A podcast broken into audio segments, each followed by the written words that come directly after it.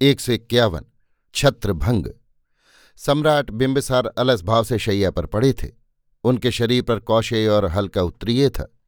उनके केश गुच्छ कंधों पर फैले थे। अधिक आसव पीने तथा रात्रि जागरण के कारण उनके बड़े बड़े नेत्र गुलाबी आभा धारण किए। अधखिले नूतन कमल की शोभा धारण कर रहे थे।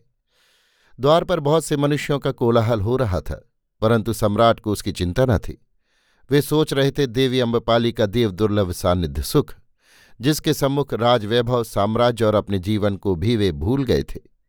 परंतु द्वार पर कोलाहल के साथ शस्त्रों की झंझनाट तथा अश्वों और हाथियों की चीतकार भी बढ़ती गई। सुरा स्वप्न की कल्पना में ये कटु कोलाहल सम्राट को विघ्न रूप प्रतीत हुआ। उन्होंने आगे झुककर निकट आसंदी पर रखे स्फटिक कुप्यक की ओर हाथ बढ़ाया। दूसरे हाथ में पन्ने का हरित पात्र ले उसमें समूचा पात्र उड़ेल दिया। परंतु उसमें एक बूंद भी मद्य नहीं था। पात्र को एक ओर विरक्ति से फेंक कर उन्होंने एक बार पूरी आँख उघाड़कर कक्ष में देखा। वहाँ कोई भी व्यक्ति न था। सम्राट ने हाथ बढ़ाकर चांदी के घंटे पर ज़ोर से आघात किया। परंतु उन्हें ये देखकर बड़ा आश्चर्य हुआ कि मदलेखा के स्थान पर स्वयं देवी अम्बपाली दौड़ी चली आ रही हैं। उनके मुँह पर रक्त की बूंद भी नहीं है और उनकी आँखें भय से फट रही हैं, तथा वस्त्र अस्त व्यस्त हैं। क्या हुआ देवी अम्बपाली? सम्राट ने संयत होने की चेष्टा करते हुए पूछा, आवास पर आक्रमण हो रहा है देव? किस लिए? आपको पकड़ने के लिए। क्या मैंने लिच्छवी सेनापति, गणपति और राज प्रमुख जनों को बंदी करने की आज्ञा नहीं दी थी? दी थी देव। तो वे बंदी हुए? नहीं देव, वे आपको बंदी करना चाहते हैं। हम्म कहकर सम्राट बिंबसार उठ बैठे। उनका गौर शरीर एक बार कंपित हुआ हॉट संपुटित हुए। उन्होंने जिज्ञासा भरी दृष्टि से अम्बपाली की ओर देखकर हँसते हुए कहा, फिर इतना अधैर्य क्यों प्रिय? जब तक ये मागध सम्राट का खड्ग है। उन्होंने अपने निकट रखे हुए अपने खड्ग की ओर देखकर कहा, देव, मुझे कुछ अप्रिय संदेश सम्राट से निवेदन करना है। अप्रिय संदेश? युद्धकाल में ये असंभाव्य नहीं। तुम क्या कहना चाहती हो, देवी अम्बपाली? देव, सेनापति उदाई मारे गए। उदाई मारे गए? सम्राट ने चीतकार कर कहा और आर्यभद्रिक निरूपाय और निरवलंब हैं। वे घिर गए हैं और किसी भी क्षण आत्मसमर्पण कर सकते हैं। अरे, तब तो आयुष्मान सोमप्रभ और मेरे हाथियों ही पर आशा की जा सकती है। भद्र सोमप्रभ ने युद्ध बंद कर दिया है, देव। युद्ध बंद कर दिया? किसकी आज्ञा से? अपनी आज्ञा से, देव। अम्बपाली ने मरते हुए प्राणी के से टूटते स्वर में कहा। सम्राट का संपूर्ण अंग थर थर कांपने लगा। मस्तक का संपूर्ण रक्त नेत्रों में उतर आया। उन्होंने खूंटी पर लटकता अपना मणिखचित विकराल खड्ग फुर्ती से उठा लिया और उच्च स्वर से कहा, ये मगध सम्राट श्रेणिक बिंबसार का सागर स्नातपूत खड्ग है। मैं इसी की शपथ खाकर कहता हूँ कि अभी उस अधम वंचक सोमप्रभ का शिरच्छेद करूँगा। उन्होंने वेग से तीन बार विजय घंट पर प्रहार किया। सिंहनाद ने नतमस्तक कक्ष में प्रवेश किया। सम्राट ने अकंपित कंठ से कहा, सिंहनाद, मुझे गुप्त मार्ग दिखा। मैं अभी मागध स्कंधावार में जाऊँगा। देवी अम्बपाली, भय न करो। मैं अभी एक मुहूर्त में उस कृतघ्न विद्रोही को मारकर तुम्हारे महालय का उद्धार करता हूँ। सिंहनाद ने साहस करके कहा, किंतु देव, एक शब्द भी नहीं, बड़े मार्ग दिखा। अम्बपाली पीपल के पत्ते की भांति कांपने लगी। उन्होंने अर्थपूर्ण दृष्टि से एक ओर देखा। सिंहनाद ने गुप्त गर्भद्वार का उद्घाटन करके कहा, इधर से देव सम्राट उसी उत्तरीय को अंग पर भली भांति लपेट, उसी प्रकार काक पक्ष को मुकुटहीन खुले मस्तक पर हवा में लहराते हुए गर्भ मार्ग में घुस गए। पीछे पीछे सिंहनाद ने भी सम्राट का अनुसरण किया। जाते जाते उसने देवी अम्बपाली से होठो ही में कहा, देवी, आज इस क्षण सम्राट या सोमप्रभ दोनों में से एक की मृत्यु अनिवार्य है। अब केवल आप ही इसे रोकने में समर्थ हैं। समय रहते साहस कीजिए। वो गर्भ मार्ग में उतर गया। अपने पीछे पैरों की आहट पाकर सम्राट ने कहा, कौन है? सिंहनाथ देव। तब ठीक है, तेरे पास शस्त्र है? है महाराज। इस मार्ग से परिचित है? हाँ महाराज, तब आगे चल। जैसी आज्ञा देव। सिंहनाथ चुपचाप आगे आगे और सम्राट उसके पीछे चल दिए। कुछ चलने पर सिंहनाथ ने कहा, बस महाराज, अब गंगा है। मैं पहले देख लूँ नाव है या नहीं। हमें उस पार चलना होगा। इस पार भी तो हमारी सेना है। सब लौट गई देव। थोड़े हाथी हैं, वे भी लौट रहे हैं। सम्राट ने कसकर होठ दबाए सिंहनाद अंधेरे में लोप हो गया। घड़ी देर बाद गढ़े में से उसने सिर निकालकर कहा, इधर महाराज। सम्राट भी चुपचाप गढ़े में कूद पड़े। एक सघन किनारे पर छोटी नाव बंधी थी। दोनों उस पर बैठ गए। सिंहनाद ने नाव खेना प्रारंभ किया। मगध स्कंधावार में बड़ी अव्यवस्था थी। सैनिक स्थान स्थान पर अनियम और अक्रम से खड़े भीड़ कर रहे थे। आग जल रही थी। घाट पर हाथियों, अश्वों और शक्टों की भारी भीड़ भरी थी। सम्राट विकराल नग्न खड्ग हाथ में लिए, नंगे बदन, नंगे सिर बढ़े चले गए। पीछे पीछे सिंहनाथ पागल की भांति जा रहा था। क्षण भर में क्या होगा, नहीं कहा जा सकता था। भीड़ भाड़ और अव्यवस्था में बहुतों ने सम्राट की ओर देखा भी नहीं। जिन्होंने देखा, उनमें से बहुतों ने उन्हें पहचाना नहीं। जिसने पहचाना, वो सहम कर पीछे हट गया। सम्राट भारी भारी डग भरते हुए सेनापति सोमप्रभ के मंडप के सम्मुख जा खड़े हुए। द्वार पर दो शूलधारी प्रहरी खड़े थे। उनके कवच अस्तंगत सूर्य की पीली धूप में चमक रहे थे। सिंहनाद ने धीरे से आकर उनके कान में कुछ कहा। वे सहमते हुए पीछे हट गए। आगे सम्राट और पीछे सिंहनाद ने मंडप में प्रवेश किया। मंडप में नायक, उपनायक, सेनापति सब विषण वदन मुँह लटकाए खड़े थे। सेनापति सोमप्रभ एकाग्रह कुछ लिख रहे थे। हठात सम्राट को नंगे सिर, नंगे शरीर, विकराल खड्ग हाथ में लिए आते देख सभी खड़े हो गए। सम्राट ने कठोर स्वर से पुकारा, सोम सोम ने देखा, उसने पास पड़ा हुआ खड्ग उठा लिया और वो सीधा तनकर खड़ा हो गया। उसने सम्राट का प्रतिवादन नहीं किया। सम्राट ने कहा, तूने युद्ध बंद कर दिया? हाँ। किसकी आज्ञा से? अपनी ही आज्ञा से। किस अधिकार से? सेनापति के अधिकार से। मेरी आज्ञा क्यों नहीं ली गई? कुछ आवश्यकता नहीं समझी गई। युद्ध किस कारण बंद किया गया? इस कारण कि युद्ध का उद्देश्य दूषित था। कौन सा उद्देश्य? एक स्त्रीण का पुरुष कर्तव्यचित सम्राट ने अपनी पदमर्यादा और दायित्व का उल्लंघन कर एक सार्वजनिक स्त्री को पट्ट राजमहिषी बनाने के उद्देश्य से युद्ध छेड़ा था। और तेरा क्या कर्तव्य था रे भाकुटिक? मैंने तक्षशिला के विश्व विश्रुत विद्या केंद्र में राजनीति और रणनीति की शिक्षा पाई है। मेरा ये निश्चित मत है कि साम्राज्य की रक्षा के लिए साम्राज्य की सेना का उपयोग होना चाहिए। सम्राट की अभिलाषा और भोग लिप्सा की पूर्ति के लिए नहीं। क्या सम्राट की मर्यादा तुझे विदित है? यथावत, और साम्राज्य की निष्ठा भी। वो क्या मुझसे भी अधिक है? निस्संदेह। तो मैं घोषणा करता हूँ, देवी अम्बपाली को मैं पट्ट राजमहिषी के पद पर अभिषिक्त करके राजगृह के राजमहालय में ले जाऊँगा। इसके लिए यदि एक एक लिच्छवी के रक्त से भी वज्जी भूमि को आरक्त करना होगा तो मैं करूँगा। वैशाली को भूमि सात करना होगा तो मैं करूँगा। मैं अविलंब युद्ध प्रारंभ करने की आज्ञा देता हूँ। मैं अमान्य करता हूँ। इस कार्य के लिए रक्त की एक बूंद भी नहीं गिराई जाएगी।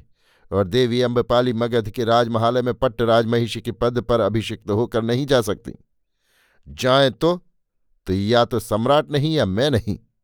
सम्राट ने हुंकार भरी और खड्ग ऊँचा किया। सोम ने कहा भंते नायक, उपनायक, सेनापति सब सुने। ये कामुक, स्त्रीण और कर्तव्यच्युत सम्राट और साम्राज्य के एक कर्मनिष्ठ सेवक के बीच का युद्ध है। सब कोई तटस्थ होकर ये युद्ध देखे। सम्राट ने कहा, ये एक जारज, अज्ञात, कुलशील, कृतज्ञ सेवक के अक्षम विद्रोह का दंड है रे आ दूसरे ही क्षण दोनों महान युद्ध हिंसक युद्ध में रत हो गए।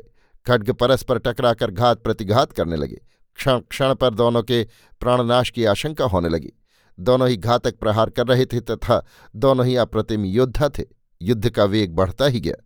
अवसर पाकर सम्राट ने एक भरपूर हाथ सोमप्रभ के सिर को ताक कर चलाया, परंतु सोम फुर्ती से घूम गए। इससे खड्ग उनके कंधों को छूता हुआ हवा में घूम गया। इसी क्षण सोम ने महावेग से खड्ग का एक जानलेवा हाथ सम्राट पर मारा। सम्राट ने उसे उछलकर खड्ग पर लिया। आघात पड़ते ही खड्ग छन्न से दो टूक होकर भूमि पर जा गिरा और उस आक्रमण के वेग को न संभाल सकने से सम्राट फिसल कर गिर पड़े। गिरे हुए सम्राट के वक्ष पर अपना चरण रख, सोमप्रभ ने उनके कंठ पर खड्ग रखकर कहा श्रेणिक बिंबसार, अब इस असीधार से तुम्हारे कंठ पर तुम्हारा मृत्यु पत्र लिखने का क्षण आ गया। वीर की भांति मृत्यु का वरण करो। तुम भयभीत तो नहीं? सम्राट ने वीर दर्प से कहा, नहीं। इसी समय एक चीतकार सुनाई दी। सोम ने पीछे फिरकर देखा, देवी अम्बपाली धूल और कीचड़ में भरे, अस्त व्यस्त वस्त्र बिखरे बाल दोनों हाथ फैलाए चली आ रही थीं। उन्होंने वहीं से चिल्लाकर कहा, सोम, प्रियदर्शी सोम, सम्राट को प्राणदान दो। मैं प्रतिज्ञा करती हूँ कि मैं मगध राज महालय में नहीं जाऊँगी, न मगध की पट्ट राज महिषी का पद धारण करूँगी। सोम ने अपना चरण सम्राट के वक्ष पर से नहीं हटाया, न उनके कंठ से खड्ग। उन्होंने मुँह मोड़कर अम्बपाली को देखा। अम्बपाली दौड़कर सोमप्रभ के चरणों में लौट गई। उनकी अश्रुधारा से सोम के पैर भीग गए। वो कह रही थीं, उनका प्राण मत लो सोम, मैं उन्हें प्यार करती हूँ, परंतु मैं कभी भी राजगृह नहीं जाऊँगी। मैं कभी इनका दर्शन नहीं करूँगी, स्मरण भी नहीं करूँगी। मैं हत भाग्य अपने हृदय को विधिहीन कर डालूँगी। उनके प्राण छोड़ दो छोड़ दो, प्रिय दर्शन सोम, उन्हें छोड़ दो। वे निरीह, शून्य और प्रेम के देवता हैं। वे महान सम्राट हैं, उन्हें प्राण दान दो। मेरे प्राण ले लो।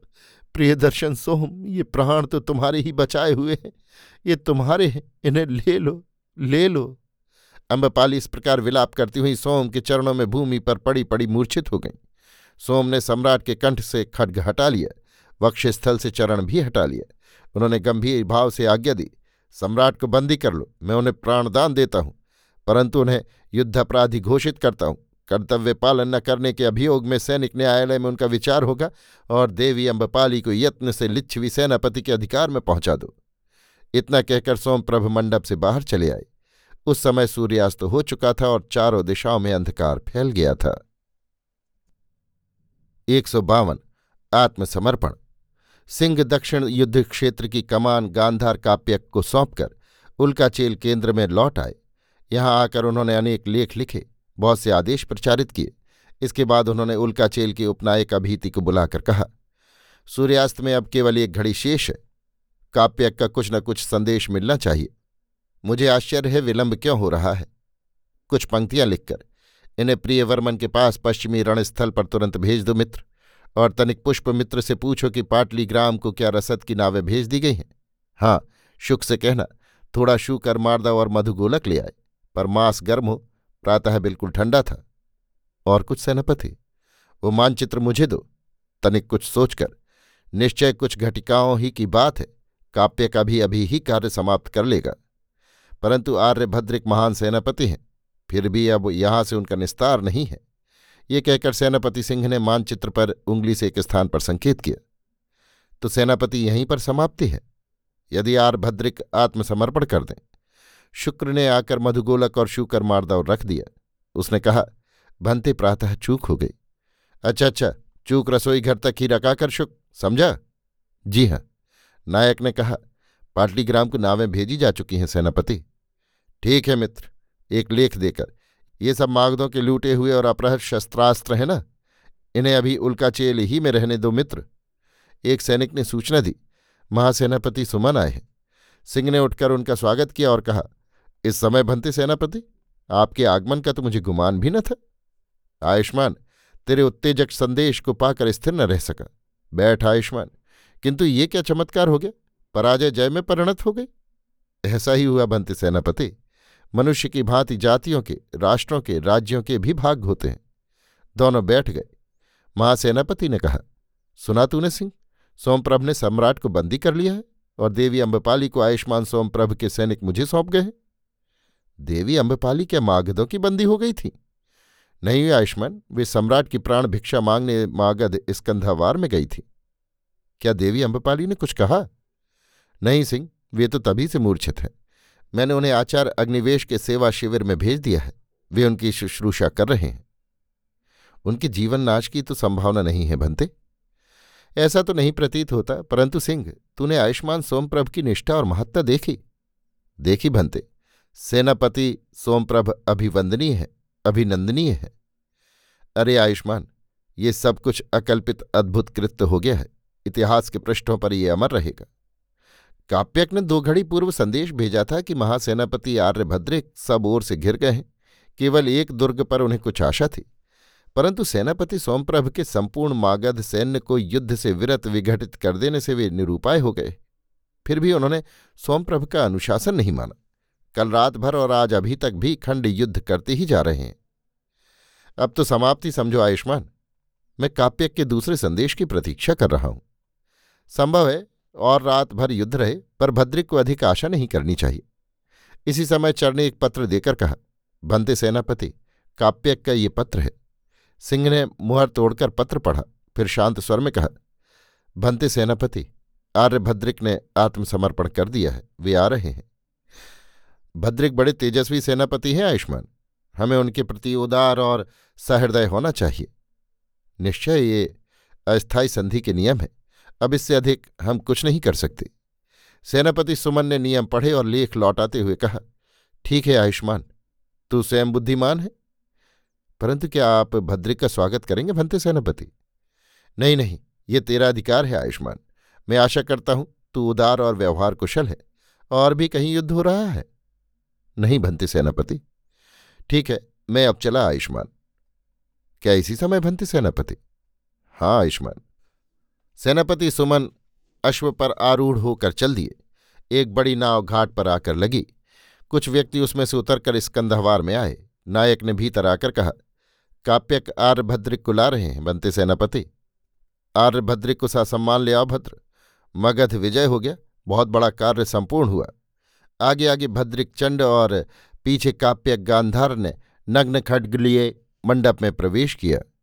सिंह ने आगे बढ़कर खड्ग उष्णीश से लगाकर उच्च स्वर से कहा, महामहिम मागध महासेनापति आर्यभद्रिक को लिच्छवई सेनापति सिंह सा संभ्रम अभिवादन निवेदन करता है। भद्रिक शांत भाव से आकर खड़े हो गए। कष्ट और सहिष्णुता की रेखाएँ उनके मुखमंडल पर थीं, परंतु नेत्रों में वीरत्व और अभय की चमक थी। उन्होंने स्थिर कंठ से कहा, आयुष्मान सिंह, मैं तुम्हें मगध विजय पर साधुवाद देता हूँ। तुम्हारी शालीनता की श्लाघा करता हूँ। अनुग्रहित हुआ। आर्य ने आज मुझे गर्वित होने का अवसर दिया है। परंतु भद्र, मैंने वर्ष भर ऐसा नहीं किया। मैं पराजित होकर बंदी हुआ हूँ। अब मैं जानना चाहता हूँ कि अस्थायी संधि के नियम, वे ये हैं। आर्य, मैं समझता हूँ, आपको आपत्ति न होगी। सिंह ने तालपत्र का लेख सेनापति के सम्मुख उपस्थित किया। उस पर एक दृष्टि डालकर सेनापति ने कहा, तुम उदार हो आयुष्मान, किंतु मैं क्या एक अनुरोध कर सकता हूँ? मैं शक्ति भर उसे पूर्ण करूँगा, आर्य? महामात्य वर्षकार की अब हमें अत्यंत आवश्यकता है। बिना उनके परामर्श के संधि वार्ता संपन्न न हो सकेगी। ठीक है आर्य। और एक बात है। क्या आर्य, मागध सेना के बंदी सैनिकों को उनके शस्त्रों और अश्व सहित लौट जाने दिया जाए? ऐसा ही होगा आर्य। धन्यवाद आयुष्मान। मुझे तुम्हारे नियम स्वीकार है। ये मेरा खड्ग है। उन्होंने खड्ग कमर से खोलकर सिंह के सम्मुख किया। नहीं नहीं। वो उपयुक्त स्थान पर है आर्य। मैं विनती करता हूँ, उसे वहीं रहने दीजिए। भद्रिक ने खड्ग कमर में बाँध हाथ उठाकर सिंह को आशीर्वाद दिया और दो कदम पीछे हटकर चले गए। पीछे पीछे काप्य कांधार भी नग्न खड्ग हाथ में लिए। सिंह ने जल्दी से उसी समय कुछ आदेश तालपत्र पर लिखा और दूत को दे वैशाली भेज दिया। एक सौ त्रेपन, दृग स्पर्श।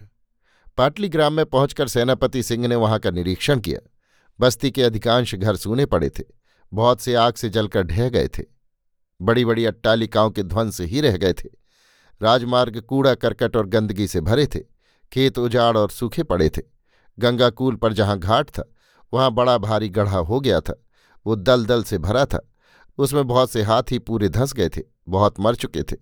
बहुत निरूपाय अपनी सूणें हिला रहे थे। माघधों ने अपने घायलों का कुछ भी प्रबंध नहीं किया था। मागध स्कंधावार सर्वथा नष्ट भ्रष्ट हो गया था। मागधों से छीने गए शस्त्रास्त्रों तथा सामग्री से भरी नावें अंधाधुंध उल्काचेल की ओर जा रही थीं। काप्य गांधार ने दो दिन में बहुत व्यवस्था कर ली थी। सिंह के पहुँचने पर उसने कहा अम्बपाली से कोई वस्तु नहीं छीनी गई है, न नागरिकों को कोई असुविधा हुई है। सिंह ने आहतों से भरे युद्ध क्षेत्र का निरीक्षण किया। धूप और गर्मी से उनके घाव सड़ गए थे और उनकी बड़ी दुर्दशा हो रही थी। उन्होंने काप्य गांधार से कहा, मित्र घायल मागधों की भी हमें सेवा करनी चाहिए।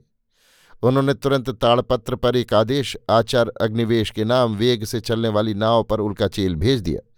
उसमें कुछ वद्य और औपचारिक तथा शुश्रूषा सामग्री की मांग की गई थी। चर को भेजकर सिंह ने कहा, मित्र काप्यक कुछ खाली घरों को स्वच्छ करके आहत भट्टों को वहाँ ले जाओ। तब तक आचार्य अग्निवेश अपना सेवा दल भेज देंगे। लिच्छवी सेनापति के करुण व्यवहार और अभयदान से आशान्वित हो बहुत से ग्रामवासी जो वन में जा छिपे थे, पीछे लौट आए। उनमें से जो उपस्थित हो सके, उन ग्राम जेठकों को बुलाकर सिंह ने घोषणा द्वारा उन्हें अभय किया और मागध आहतों की सेवा में सहयोग मांगा। जेठकों ने प्रसन्नता से सहयोग दिया। सब व्यवस्था कर सिंह ने काप्य गांधार को उल्काचेल का भार सौंपकर कहा, मित्र, वहाँ झुंड के झुंड बंदी आ रहे हैं। उन्हें छोटी छोटी टुकड़ियों में बांटकर देश के भीतरी भागों में भेजते जाओ और अपनी सैन्य को व्यवस्थित रूप में पीछे हटाओ। तथा यहाँ की सब सूचनाएँ।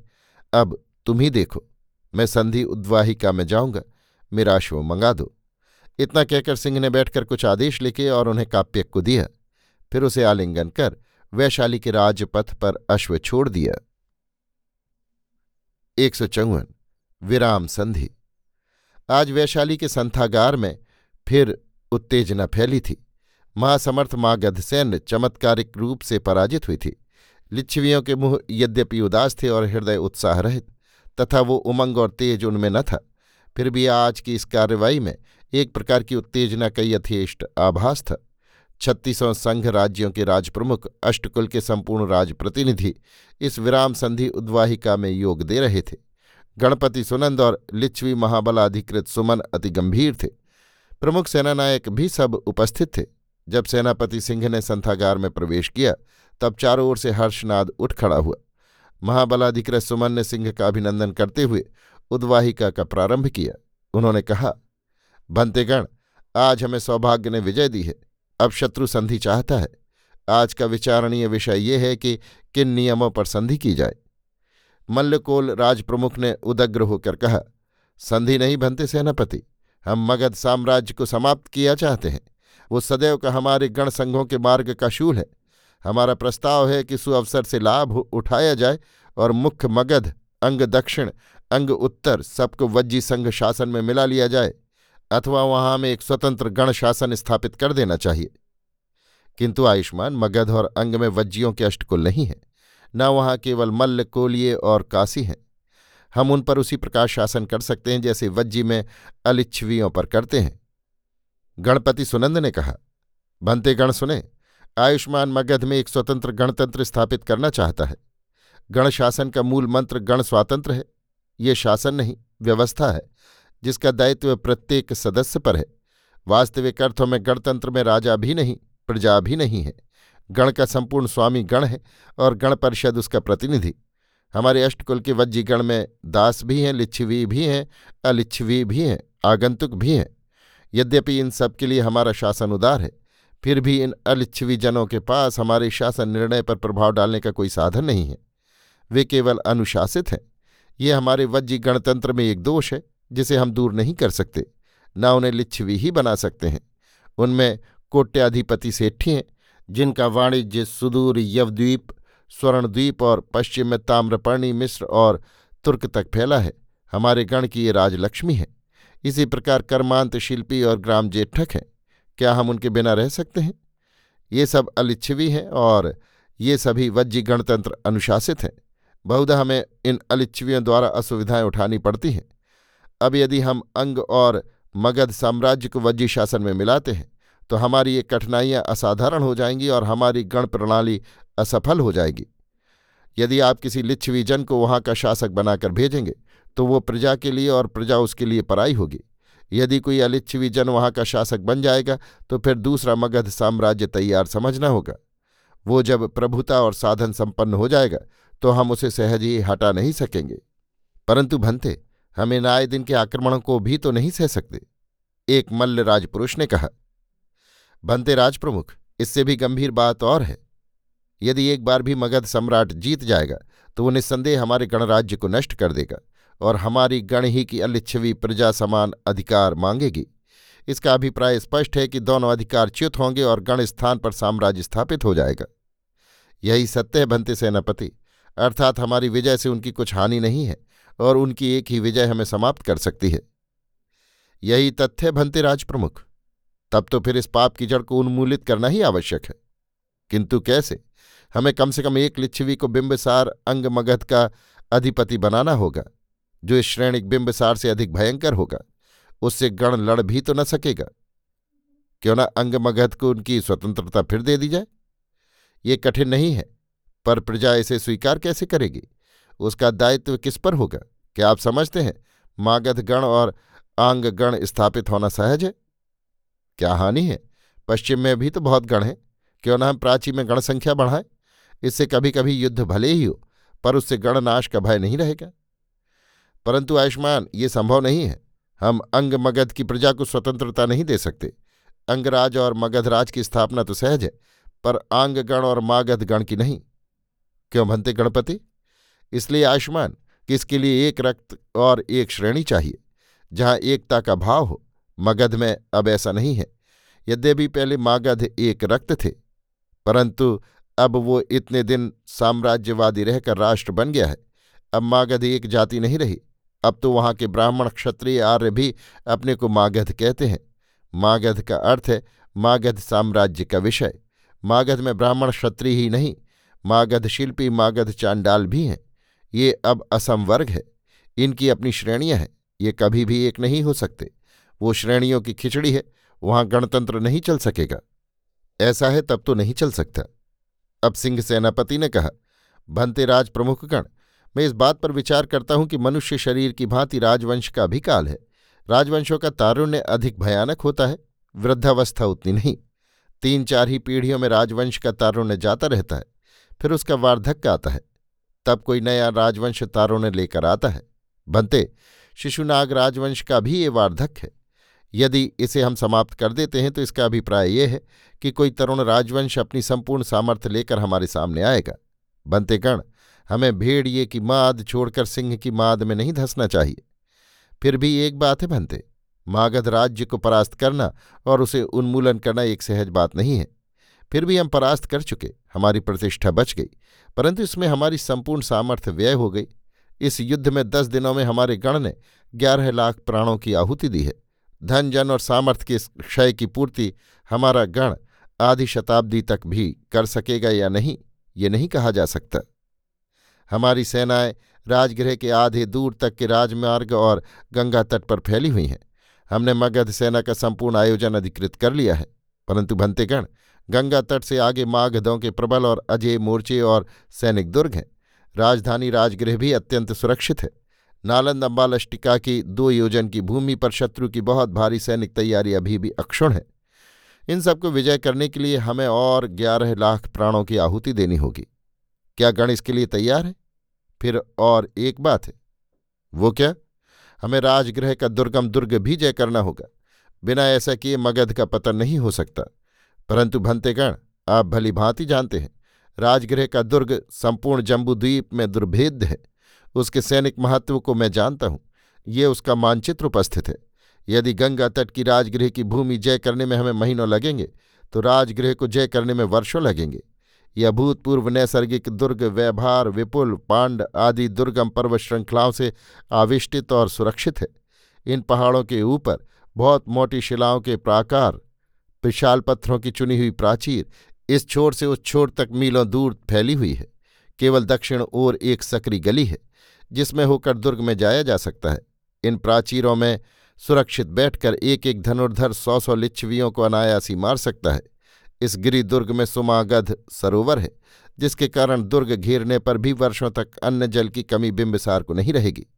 फिर पाँचों पर्वतों पर खिंची दैत्याकार प्राचीरों को भंग करने का कोई साधन हमारे पास नहीं है।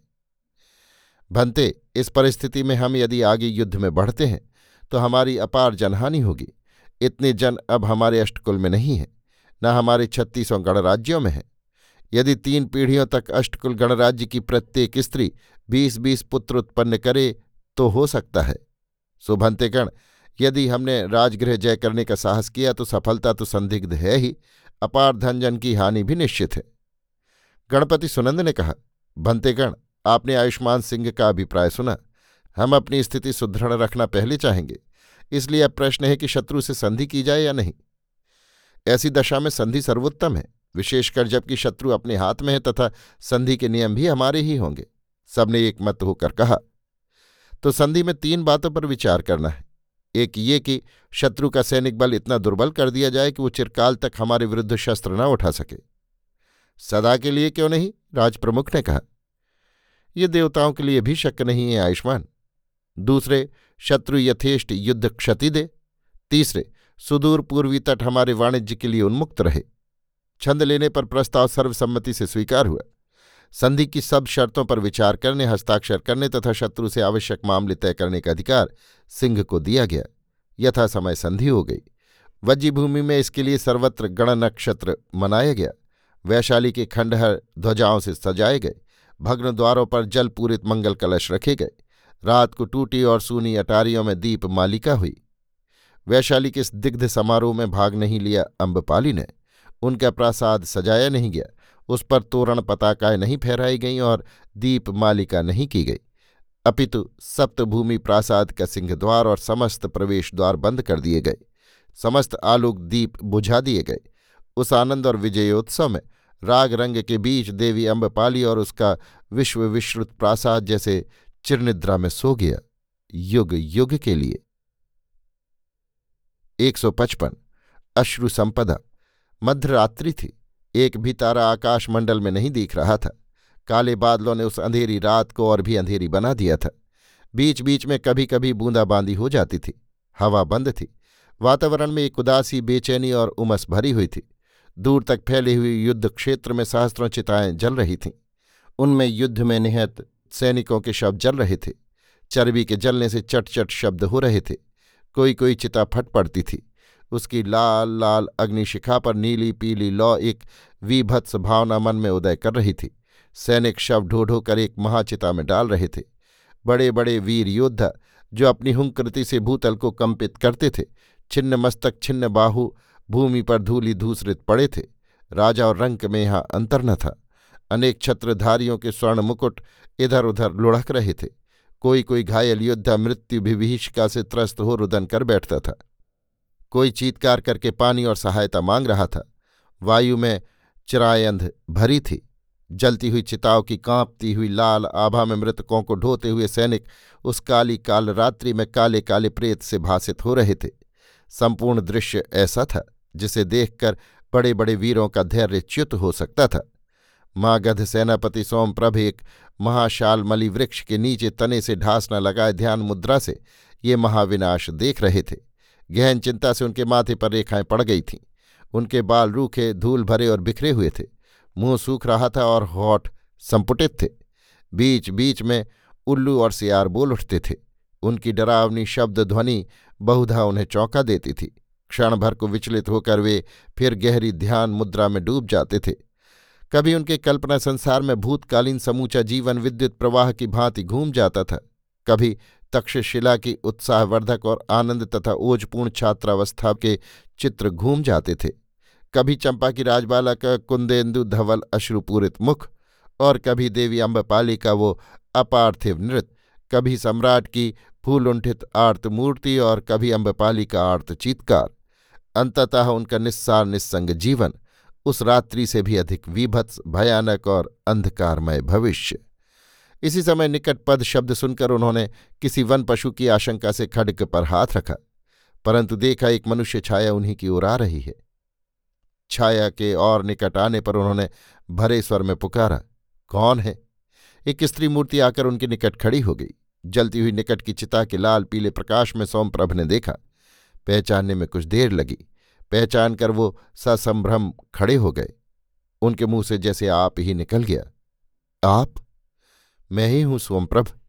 सोम स्तंभित जड़वत आवाक खड़े रह गए आगंतुका ने और भी निकट आकर कहा, तुझे इस अवस्था में इस स्थान पर देखने के लिए ही भद्र अपना कठोर जीवन व्यतीत करती हुई मैं अब तक जीवित रही थी। आज मेरे दुर्भाग्यपूर्ण जीवन की सोलहों कला पूर्ण फल गई। मेरा नारी होना, माँ होना सब कुछ सार्थक हो गया। सोम ने चिता के कांपते पीले प्रकाश में आँख उठाकर उस शोक संताप दग्ध स्त्री के मुख की ओर देखा। जिस पर वेदनाओं के इतिहास की गहरी अनगिनत रेखाएँ खुदी हुई थीं। सोम का मस्तक झुकने लगा और एक क्षण बाद ही वो उस मूर्ति के चरणों पर लूट गए आगंतुका ने धीरे से बैठकर सोम का सिर उठाकर अपनी गोद में रखा। बहुत देर तक सोम प्रभु उस गोद में फपक फपक कर अबोध शिशु की भांति रोते रहे और वो महिमामयी महिला भी अपने आंसुओं से सोमप्रभ के धूली दूसरे सिर को सिंचन करती रही। बहुत देर बाद सोमप्रभ ने सिर उठाकर कहा, माँ इस समय यहाँ पर क्यों आई? मेरे पुत्र, तुझ निसंग के साथ रुदन किए बहुत दिन व्यतीत हुए। जब जीवन के प्रभात ही में शोक और दुर्भाग्य की कालिमा ने मुझे ग्रसा था, तब रोई थी। सब आँसू खर्च कर दिए थे। फिर इन चालीस वर्षों में एक बार भी रो नहीं पाई भद्र। बहुत बहुत प्रयत्न किए, एक आँसू भी नहीं निकला। सो आज चालीस वर्ष बाद पुत्र तुझे छाती से लगाकर इस महाशमशान में रोने की साध लेकर ही आई हूँ। लोकपाल दिक्पाल देखें अब। ये एक माँ, अपने एकमात्र पुत्र को चालीस वर्षों से महाकृपण की भांति संचित अपने विदग्ध आंसुओं की निधि से संपन्न करने, आप्यायित करने, पुत्र पर अपने आंसुओं से भीगे हुए सुख सौभाग्य की वर्षा करने आई है। सोम बहुत देर तक उनकी गोद में सिर झुकाए पड़े रहे। फिर उन्होंने सिर उठाकर कहा, चलो माँ, पुष्करणी के उस पार अपनी कुटिया में मुझ पर त्यक्त को ले चलो। मुझे अपनी शरण में ले लो माँ। मेरे पुत्र, अभी एक गुड़तर कार्य शेष है। वो हो जाए, पीछे और कुछ। वो क्या माँ? तेरे पिता की मुक्ति। कहाँ है वे माँ? बंदी है। किसने उन्हें बंदी किया है? मैं अभी उसका शिरच्छेद करूँगा। उन्होंने अत्यंत हिंस्र भाव से खड्ग उठाया। तेने ही पुत्र, जा, उन्हें मुक्त कर। सोम आश्चर्य से आँखें फाड़कर आर्या मातंगी को देखने लगे। भय, आशंका और उद्वेग से जैसे उनके प्राण निकलने लगे। बड़ी कठिनाई से उनके मुँह से टूटे फूटे शब्द निकले। क्या सम्राट? हाँ पुत्र, अब अधिक मेरी लाज को मत उघाड़। सोम चीतकार करके मूर्छित हो गए। बहुत देर तक आर्या मातंगी मूर्छित पुत्र को गोद में लिए पड़ी रहीं। उन्होंने पुत्र को होश में लाने का कुछ भी यत्न नहीं किया। एक अवश्य जड़ता ने उन्हें घेर लिया।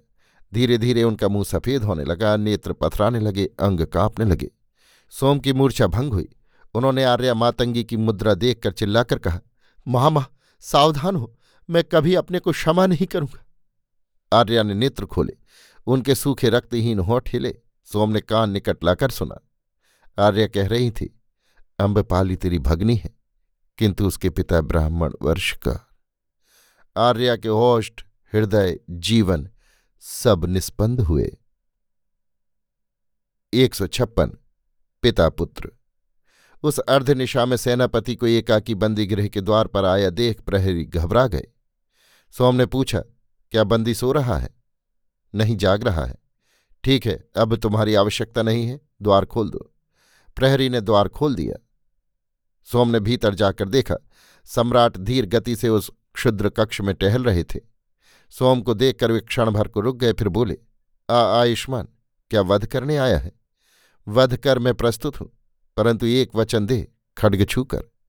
यदि अम्बपाली को पुत्र लाभ हो तो वही मगध सम्राट होगा। मैंने देवी को ये वचन उसके शुल्क में दिया था। ये वचन सम्राट का वचन था। सोम ने भर्राए कंठ से कहा, वचन देता हूँ। खड्ग छूकर खड्ग छूकर। आश्वस्त हुआ, परंतु आयुष्मान तू युवा है, सशक्त है, खड्ग चलाने में सिद्धहस्त है। सोम ने उत्तर नहीं दिया, चुपचाप खड़े रहे। सम्राट कहते गए मैं समझता हूँ, एक ही हाथ से मेरा शिरच्छेद हो जाएगा, अधिक कष्ट नहीं होगा। समझता है ना आयुष्मान? अब मैं कायर हो गया हूँ, कष्ट नहीं सह सकता, ये अवस्था का दोष है। भद्र, पहले मैं ऐसा नहीं था, अब तू वध कर। सम्राट स्थिर मुद्रा में भूमि पर बैठ गए, सोम के मुँह से एक शब्द नहीं निकला। वो धीरे धीरे सम्राट के चरणों में भूमि पर लौट गए। उन्होंने अवरुद्ध कंठ से कहा, पिता क्षमा कीजिए। ये मैंने क्या सुना है, आयुष्मान? किंतु सोम ने और एक शब्द भी नहीं कहा। वे उसी भांति भूमि पर पड़े रहे। सम्राट ने उठाकर और स्वयं उठकर सोम को छाती से लगाकर कहा, क्या कहा? फिर कह भद्र, अरे इस नीरस, निर्मम, शापग्रस्त सम्राट के जीवन को एक क्षण भर के लिए तो आप्यायित कर, फिर कह भद्र, वही शब्द। सोम ने सम्राट के अंक में बालक की भांति सिर देकर कहा, पिता सम्राट ने असंयत हो उन्मत्त की भांति कहा, आह, कैसा सुधा वर्षण किया भद्र, किंतु ये क्या सत्य है? स्वप्न नहीं है, मैं एक पुत्र का पिता हूँ। हाँ देव, आप इस दग्ध भाग्य सोम के पिता हैं। किसने कहा भद्र, क्या मृत्यु के भय से मेरा मस्तिष्क विकृत तो नहीं हो गया है? तूने कहा ना, पिता। हाँ देव तो फिर कह, पिता, और कह, पिता। अरे बार बार कह, बार बार कह। सम्राट ने सोम को अंक में भर गाढ़ा लिंगन किया।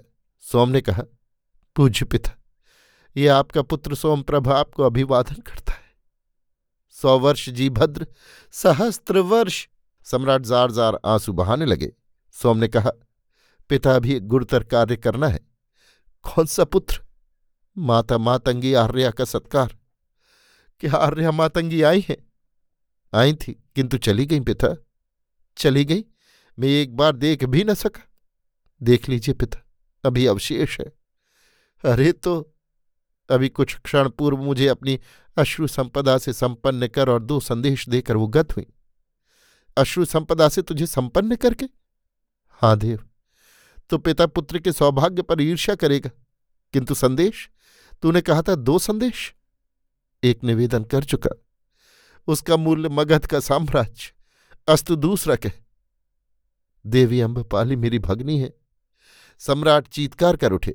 सोम ने कहा, मुझे कुछ निवेदन करना है देव। अब नहीं अब नहीं सोमभद्र, मुझे वध कर, शीघ्रता कर। देव, आज्ञा देता हूँ रे, ये सम्राट की आज्ञा है, अंतिम आज्ञा। एक गुह है पिता, देवी अम्बपाली आर्य अमात्य की पुत्री है। सम्राट ने उन्मत्त की भांति उछलकर सोम को हृदय से लगा लिया। संयत होने पर सोम ने कहा पिता, चलिए अब, माता का शरीर आरक्षित है। कहाँ पुत्र?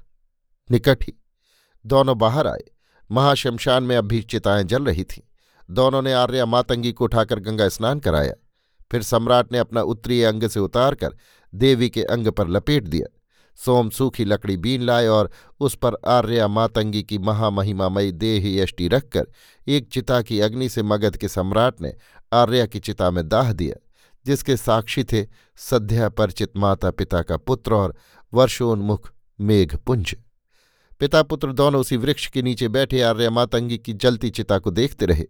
चिता जल चुकने पर सोम ने खड्ग सम्राट के चरणों में रखकर उनकी प्रदक्षिणा की, फिर अभिवादन करके कहा, वेदा पूज्य पिता। ये क्या पुत्र? जाने का अब मेरा काल है, मगध का साम्राज्य तेरा है। सोमप्रभ ने कहा, इसी खड्गे की सौगंध खाकर कहता हूँ मगध का भावी सम्राट देवी अम्बपाली का गर्भजात पुत्र होगा। सोम ने एक बार फिर भूमि में गिरकर सम्राट का अभिवादन किया और जलती हुई चिताओं में होते हुए उसी अभेद अंधकार में लोप हो गए।